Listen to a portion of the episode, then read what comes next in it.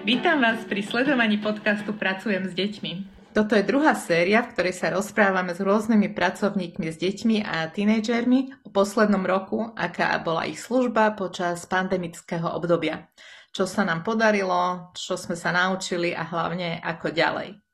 Dnes moje pozvanie prijal Tomáš Šipec, ktorý pôsobí v občianskom združení Mládež s misiou, známou tiež ako YWAM.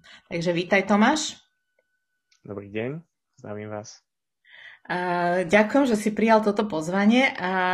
Možno viacerí počuli už o organizácii YWAM, ale ty pôsobíš v jednej špeciálnej oblasti, tak skús predstaviť túto vašu organizáciu a presne aj to, čo robíš ty.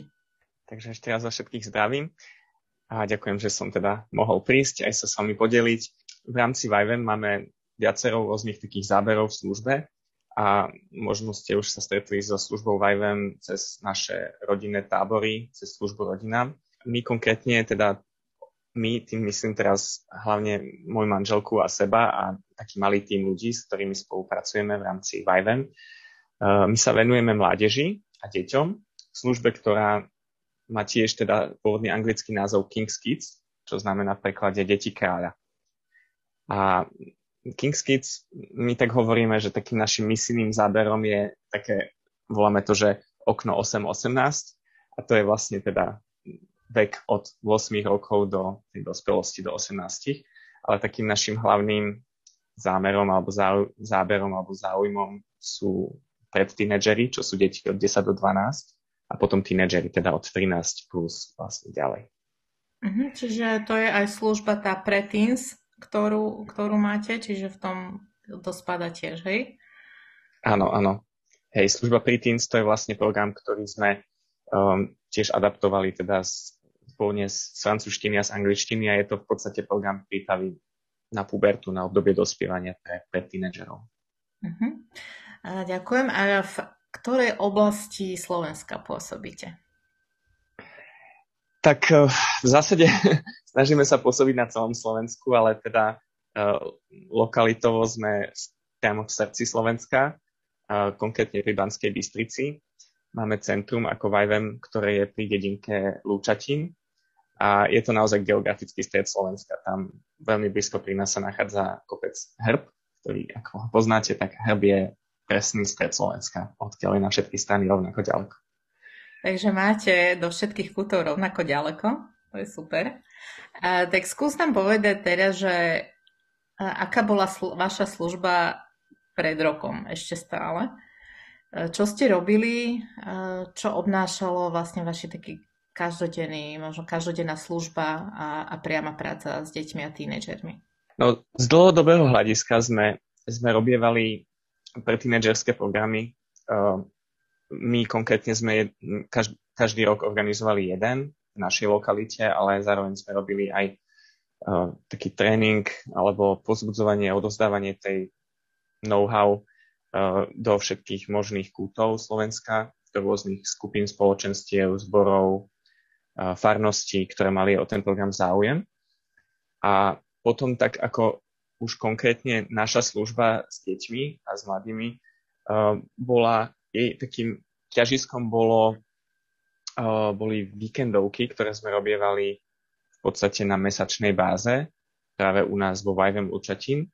A tieto víkendovky boli v podstate také formačné víkendovky pre deti, ktoré boli ako keby pravidelné dlhodobé, ale teda tá skupina detí sa tak postupne vyvíjala, rozširovala a tiež ten vek, pre ktorý sme to robili, boli tínedžeri spolu s tínedžermi. To bolo možno niečo také, čo nás možno trošku tak odlišovalo, že jedno z takých hodnôt, ktorú my máme, je práve ako keby linkovanie alebo prepájanie aj tých rôznych vekov, vekových skupín. A viem, a teda počul som už od mnohých pracovníkov s mládežou, že je to proste problém, že keď tínedžeri chcú byť sami a chcú mať svoj vlastný program a že ako keby sa nechcú zaoberať s tými mladšími, ale my to robíme napriek tomu, že je to určitá výzva a je to preto, lebo my vlastne už od skorého toho tínedžerského veku sa snažíme viesť tých našich tínedžerov, aby boli lídri a aby vlastne tých mladších viedli a ako keby oni im odovzdávali zase niečo, čo oni sami prijali. A teda majú možnosť prebrať nejakú zodpovednosť a takisto aj byť takým príkladom, inšpirovať. A v podstate je to za cenu toho, že je tam vždy určité také trenie, ale vlastne je to niečo, čo vidíme ako model, ktorý prináša dobré ovocie. Mhm. Takže väčšinu svojej práce ste mali priamu prácu s deťmi, takže keď prišla pandémia, asi vás to dosť ovplyvnilo.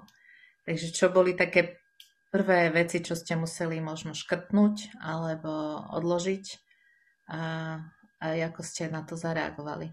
Áno, tak ako všetci asi sme museli vlastne tie naše priame stretnutia naživo v jednom momente proste prerušiť a vlastne začali sme experimentovať tiež s rôznymi formami nejakých online stretnutí, ktoré fungovali, alebo teda začali fungovať podobným spôsobom, ako sme mali dovtedy víkendovky, až na to, že teda my ich stále nazývame operatívne víkendovky, aj keď teda asi nie sme jediní, ktorí sme zistili, že teda to sa nedá samozrejme urobiť v modeli 1:1 a naše víkendovky sú teda väčšinou 2 online stretnutia, ktoré sa odohrajú v piatok večer alebo podvečer a potom jedno v nedeľu.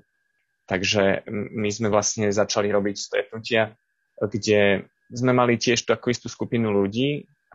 Mali sme tie mladšie deti aj tých starších tínedžerov a mnohé časti tých stretnutí mali na starosti samotní tínedžeri. Uh-huh. A skúšali sme aj model, kedy sme mali stretnutie v piatok večer, ktoré nejako otvorilo nejakú tému. A potom sme mali v sobotu počas dňa len taký veľmi krátky vstup, ktorý ako keby bol len takým úvodom do nejakej praktickej časti, ktorú sme zadali ako úlohu pre daný deň, pre rodiny alebo pre deti. A potom sme v nedeľu mali znova také nejaké zhrnutie spoločné a nejaké spoločné stretnutie ešte online znova, ktoré trvalo zase trošku dlhšie. Mhm, čiže, a ako sa to vyvíjalo v priebehu teda prvej a druhej vlny? Z takých pozorovaní možno vieme, že v tej prvej vlne reagovali deti často ináč, ako v druhej prišla taká online únava, že ako sa vám podarilo toto pokračovať vlastne aj aké ste mali leto, že či bola možnosť pre vás sa stretnúť aj osobne? Áno, no ja si myslím, že my sme mali na Slovensku možno v tomto špeciálne celkom dosť takú veľkú milosť. Aspoň neviem, čo som videl u nás, že vlastne my sme mali tú prvú vlnu na jar takú, že sa všetko zavrelo a sme sa nejako tak akože oťukávali a orientovali sa v tom. Ale potom vlastne ku letu už niekedy v júni vlastne sa nejaké veci otvorili a napríklad my sme, neviem ako to bolo inde, ale my sme mali normálne víkendovku v júni, ktorá bola normálne naživo. Tesne pred letom a potom počas leta sme mali rodinné tábory v normálnom režime iba s nejakými teda rúškami, samozrejme v tých vnútorných priestoroch z bezpečnostných dôvodov a takisto aj jeden tábor normálne mládežnícky, ktorý prebehol normálne naživo u nás v Lúčatine. Takže v tomto smere to vidím ako dar a ako milosť, lebo viem, že v iných krajinách to nebolo napríklad možné, aspoň čo viem od rôznych kamarátov alebo ľudí, čo pracujú s deťmi a s mládežou niekde v okolitých krajinách Európy. No a potom vlastne prišla tá jeseň, kde sme mali teda nejaké plány a tam to bola taká väčšia stopka pre nás, že sme zrazu zistili, že vlastne mnohé veci sa nedajú a ani sa nebudú dať dlhšiu dobu. A pre nás, ja som teda odpozoroval skôr takú akože pozitívnu vec, že my keď sme začali robiť nejaké stretnutia potom na jeseň, tak som si uvedomil, že vlastne nejaké veci, ktoré už ako keby predtým boli také ťažkopádne a také, že sme museli bojovať, tak zrazu boli také automatické, že proste pošleme link na Zoom, deti si to otvoria, hej, 10-ročné deti, 11-ročné deti bez problémov proste majú ten návyk, že majú vypnutý mikrofón a potom, keď ich vyzvem, tak niečo povedia a že si ten mikrofón zapnú a potom si ho zasa vypnú. Návyk proste, že mať tú kameru zapnutú, že my sme si tak snažili vybudovať nejakú takú kultúru a taký štandard a samozrejme deti z toho online vyučovania majú svoje vlastné štandardy, ale viac menej nebol to taký strašný boj, že sme polku meetingu riešili len, že každý sa nejak nevedel pripojiť a že mu to sekalo, proste to išlo nejako, vydalo sa mi, že to išlo. Čiže nové zručnosti sa ukázali prospešné, aj že sa deti naučili počas online vyučovania, takže v tej druhej vlne vám tieto zručnosti pomáhali pokračovať, hej? Áno, áno. Mhm. Že mohli ste... Čiže čo sú tie nové zručnosti, čo si sa napríklad ty naučil konkrétne?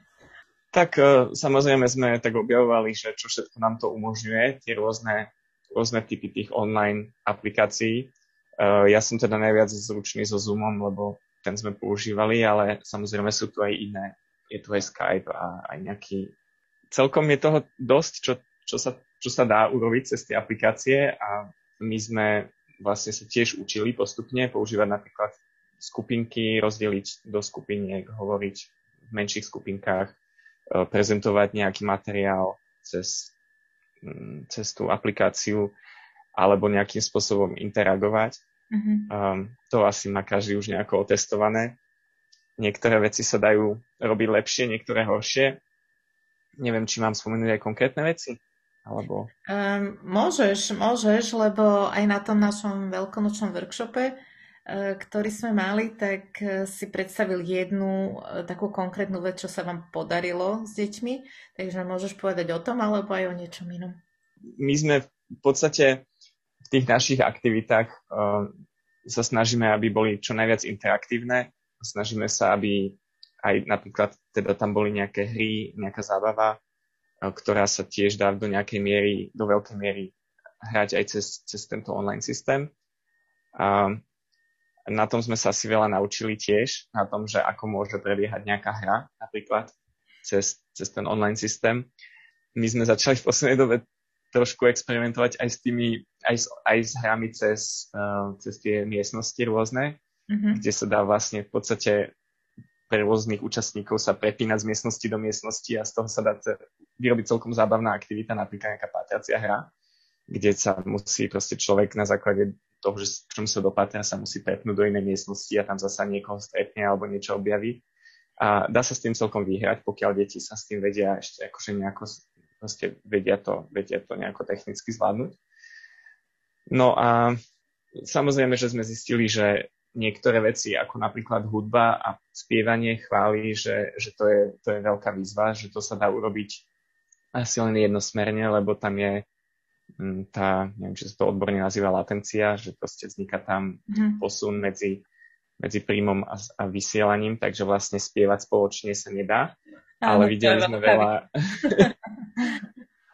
Ale zase sme videli veľa takých akože inšpirujúcich nejakých takých spevokolov, ktoré naspievali niečo počas pandémie, ale bolo to tak, že každý to naspieval u seba a potom sa to nejako celé zmixovalo. Mm-hmm.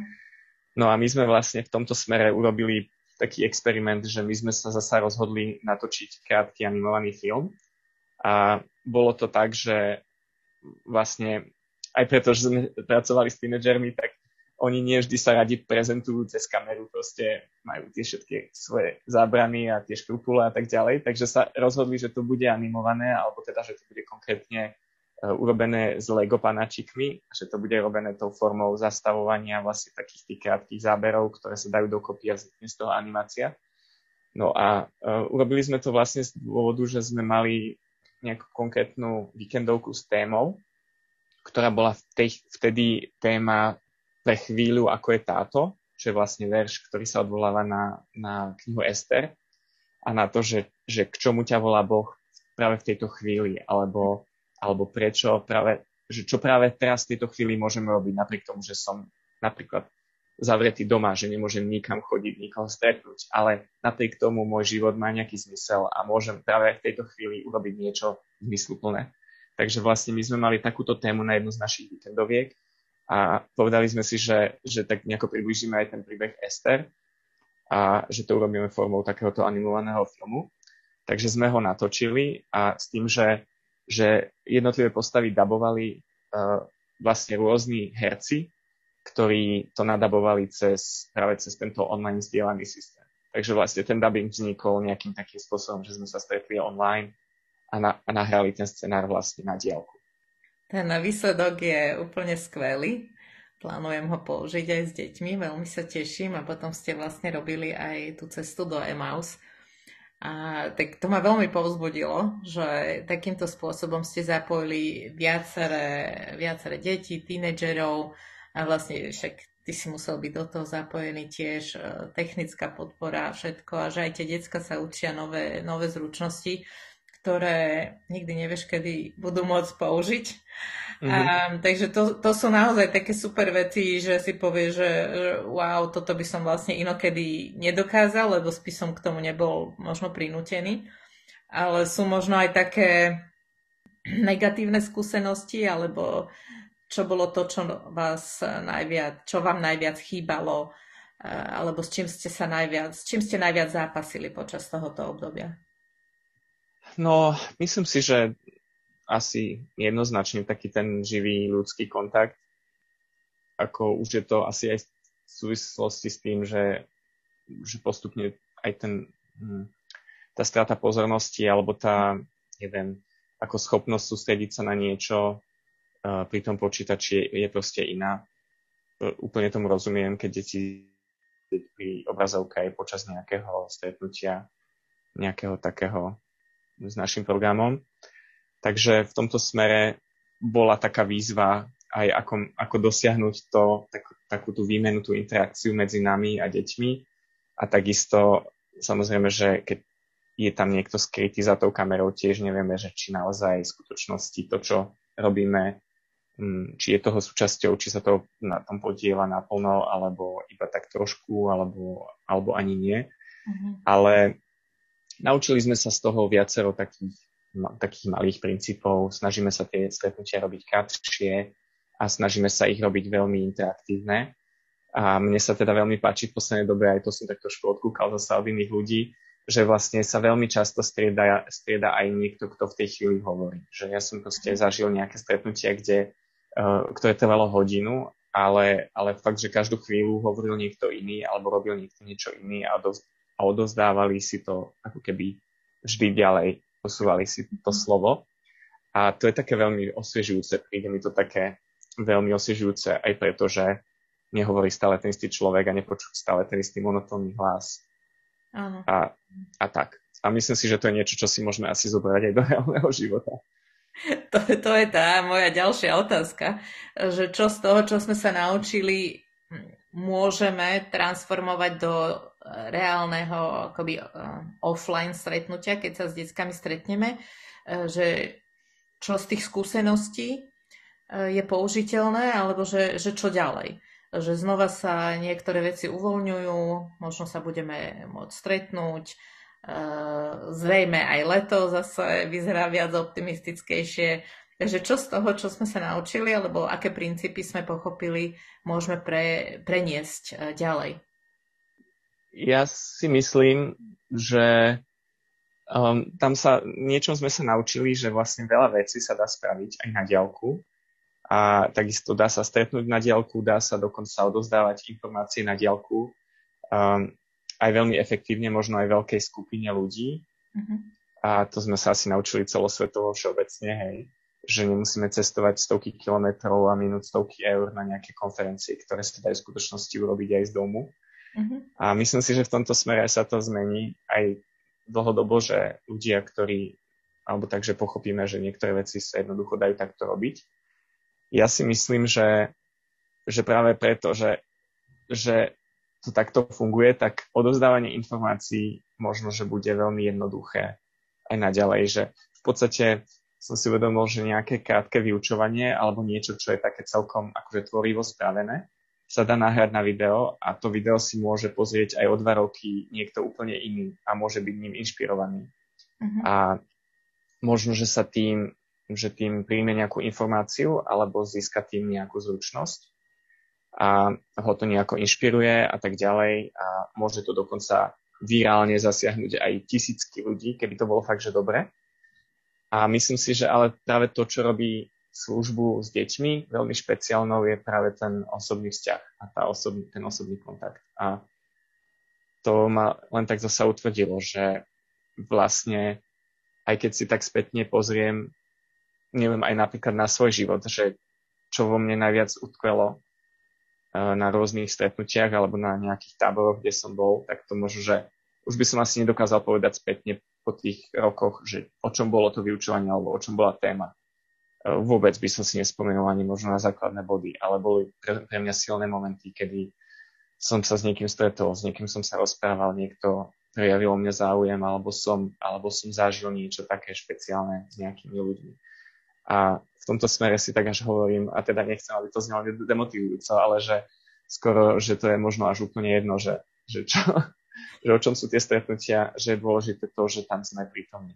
Tá prítomnosť, že to je proste to, čo robí rozdiel. A keď je tá naša prítomnosť, proste prítomnosť v živote tých detí a takisto prítomnosť Boha v ich živote a v našom živote a to, čo spolu zažijeme, tak to je vlastne to, čo robí ten rozdiel. To, čo zasahuje proste tie ich srdcia. Takže na jednej strane je to také akože zistenie a povzbudenie, že môžeme natočiť super veci a môžeme ich stále rozširovať a bude to veľmi dobré a chcem to robiť stále ďalej. A na druhej strane to, že vlastne to, čo skutočne možno zasiahne, robí rozdiel, bude to stretnutie a takéto nejaké prežitie niečoho spoločné.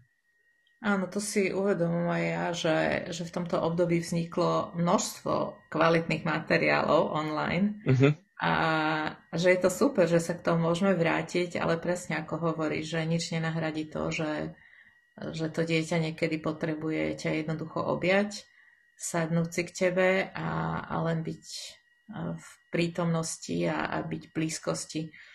Takže to je vlastne tá výzva, ako to bude a čo bude možné, vlastne ešte stále nevieme, nakoľko sa budeme môcť stretávať a aké budú stále tie obmedzenia, či budeme musieť sedieť v jednej miestnosti každý na opačnom konci stále, alebo či naozaj si budeme môcť niečo fyzicky zahrať, pobehať a aj sa objať, tak to je otázka ešte stále do budúcnosti. Takže chystáte leto reálne s tábormi alebo víkendovku prvú?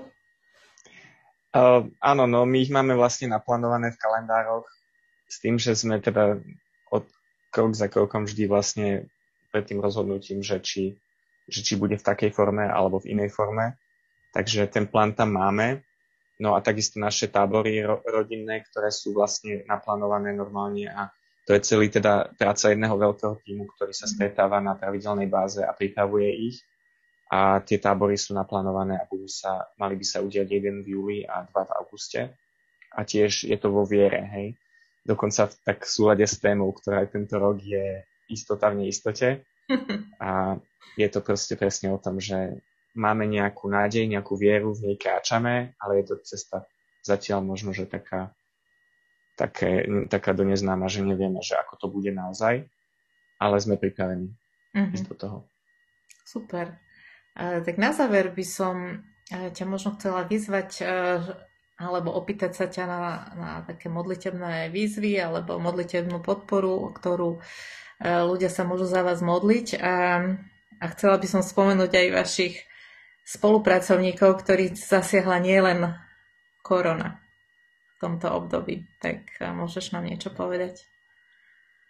Áno, no na našom tíme, naši takí blízki kolegovia a priatelia sú Vládko s Renátkou Sochorovci, ktorých asi mnoho ľudí pozná, práve zo služby rodinám, zo služby manželom.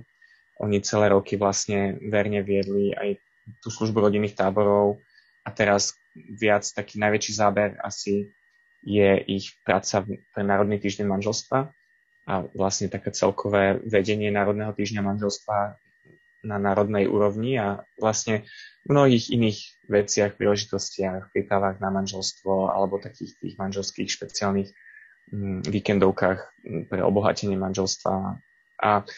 No a im sa stalo vlastne práve pred týždňom, už to bude 9 dní, že v ich dome vypukol požiar v čase, keď tam oni neboli a zhorela tam dosť taká veľká časť prístavby ich domu.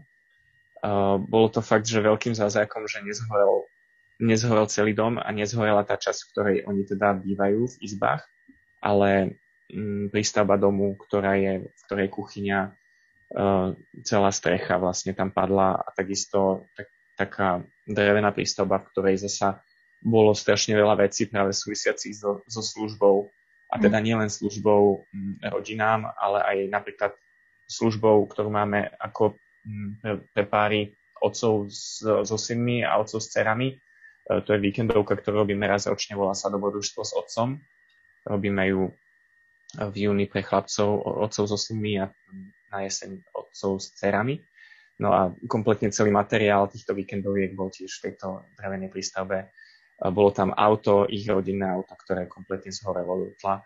Takže vlastne Sochorovcov zasiahla taká úplne nečakaná šokujúca vec a vlastne stále teraz ešte tieto prvé dni sa z toho spamätávajú a hľadajú vlastne cestu ďalej. A my by sme teda touto formou a vlastne už sme to robili aj cez Facebook VIVEM, chceli tak aj pozbudiť ľudí, aby sa za nich modlili, ak by chceli, tak môžu im tiež pomôcť finančne alebo materiálne. Ale v zásade aj takým tým slovom pozbudenia Sochorovci sú veľmi vďační za, už aj za tú veľkú reakciu, ktorú doteraz zažili rôznych ľudí, ktorí sa im ozvali a fakt ich tak v tejto takej ťažkej chvíli ich podržali. A ďakujem veľmi pekne. V popise vlastne nášho podcastu aj videa dáme potom kontakty, kde môžu prispieť alebo modliť sa za vás, za vašu službu, špeciálne za Sochorovcov a aj za leto, ktoré pred vami, aby vaša služba mohla rásť a aby ste aj týmto spôsobom mohli evanjelium šíriť ďalej a formovať ďalšiu generáciu detí na Slovensku. Takže veľmi ti ďakujem, Tomáš. Ďakujem. Ak by som teda ešte mohol... Môžem povedať pár slov o tom predtým lyžiarskom programe? Áno. Ja by som veľmi rád ponúkol, ak by ste to videli ako konkrétnu vec, ktorá by vás mohla inšpirovať, alebo teda, ktorú by sme vám mohli ponúknuť, tak práve program prípravy detí na pubertu. Je to program prípravy detí, ktoré práve tesne predtým, ako vstúpia do obdobia dospievania a puberty, čiže je to špeciálne tak vek okolo 10, 11, 12 rokov, najlepší vek je okolo 11 rokov. A my tento program vlastne robívame jednak tuto u nás, ale sme ho už ponúkli aj viacerým spoločenstvom a zborom a farnostiam na Slovensku. A je to program, ktorý si môžete zorganizovať vy sami, dokonca vy ste si mali, aj s rodičmi tých detí. Je to určitá výzva, ale je to aj veľká radosť, keď sa to podarí. A my máme vlastne kompletne materiály k tomu programu, ktoré vám veľmi radi poskytneme. Pomôžeme vám, ak by ste potrebovali nejaký krátky tréning, tak môžeme aj prísť a vám pomôcť. Ale budeme veľmi radi, keď tento program bude fungovať aj na iných miestach na Slovensku a bude vynášať ovocie. A my sami sme videli ovocie v živote aj našich vlastných detí. Máme ich 6 a z toho teraz sú už tínedžeri a naozaj vidíme, že im to niečo dalo a pomohlo im to aj vstúpiť do toho obdobia puberty bez takých obáv a takisto aj naše vzťahy medzi nimi a nami ako rodičmi boli posilnené. Takže nemusí to byť proste desivé obdobie nejakého strašného pubertálneho výkyvu, ale môže to byť aj dobrý čas medzi rodičmi a deťmi. A tak to je také povzbudenie. Ak by ste to videli ako niečo relevantné pre vás, tak sa nám ozvite a my vám veľmi radi poskytneme viac informácií. Veľmi pekne ďakujem. To je presne taká služba, ktorá asi v zboroch chýba a tohoto obdobia deti sa niekedy bojíme ako rodičia alebo aj ako vedúci. Tak ďakujem ti, Tomáš, za to. Tiež tieto linky dáme do popisu, aby sa ľudia k tomu mohli vrátiť a ozvať sa priamo vám. Takže veľmi, veľmi ti za to ďakujem. Takže pozdravujem celú rodinu, že chceme vám žehnať a s takou dôverou, ale aj s takou nádejou, že sa stretneme naživo na našich konferenciách alebo seminároch, aby sme naozaj túto službu mohli ďalej posunúť a rozširovať. Ďakujem veľmi pekne a vidíme sa na budúce. Áno, ďakujem veľmi pekne. Ahoj. Ahoj. Tento podcast je sponzorovaný občianskym združením Scripture Union Slovakia a vyrobený pre potreby platformy Pracujem s deťmi. Ak sa vám tento podcast páči, budeme radi, keď o ňom dáte vedieť ďalším. Ak chcete sledovať prácu Platformy pracujem s deťmi, nájdete nás na všetkých sociálnych sieťach, aj na YouTube.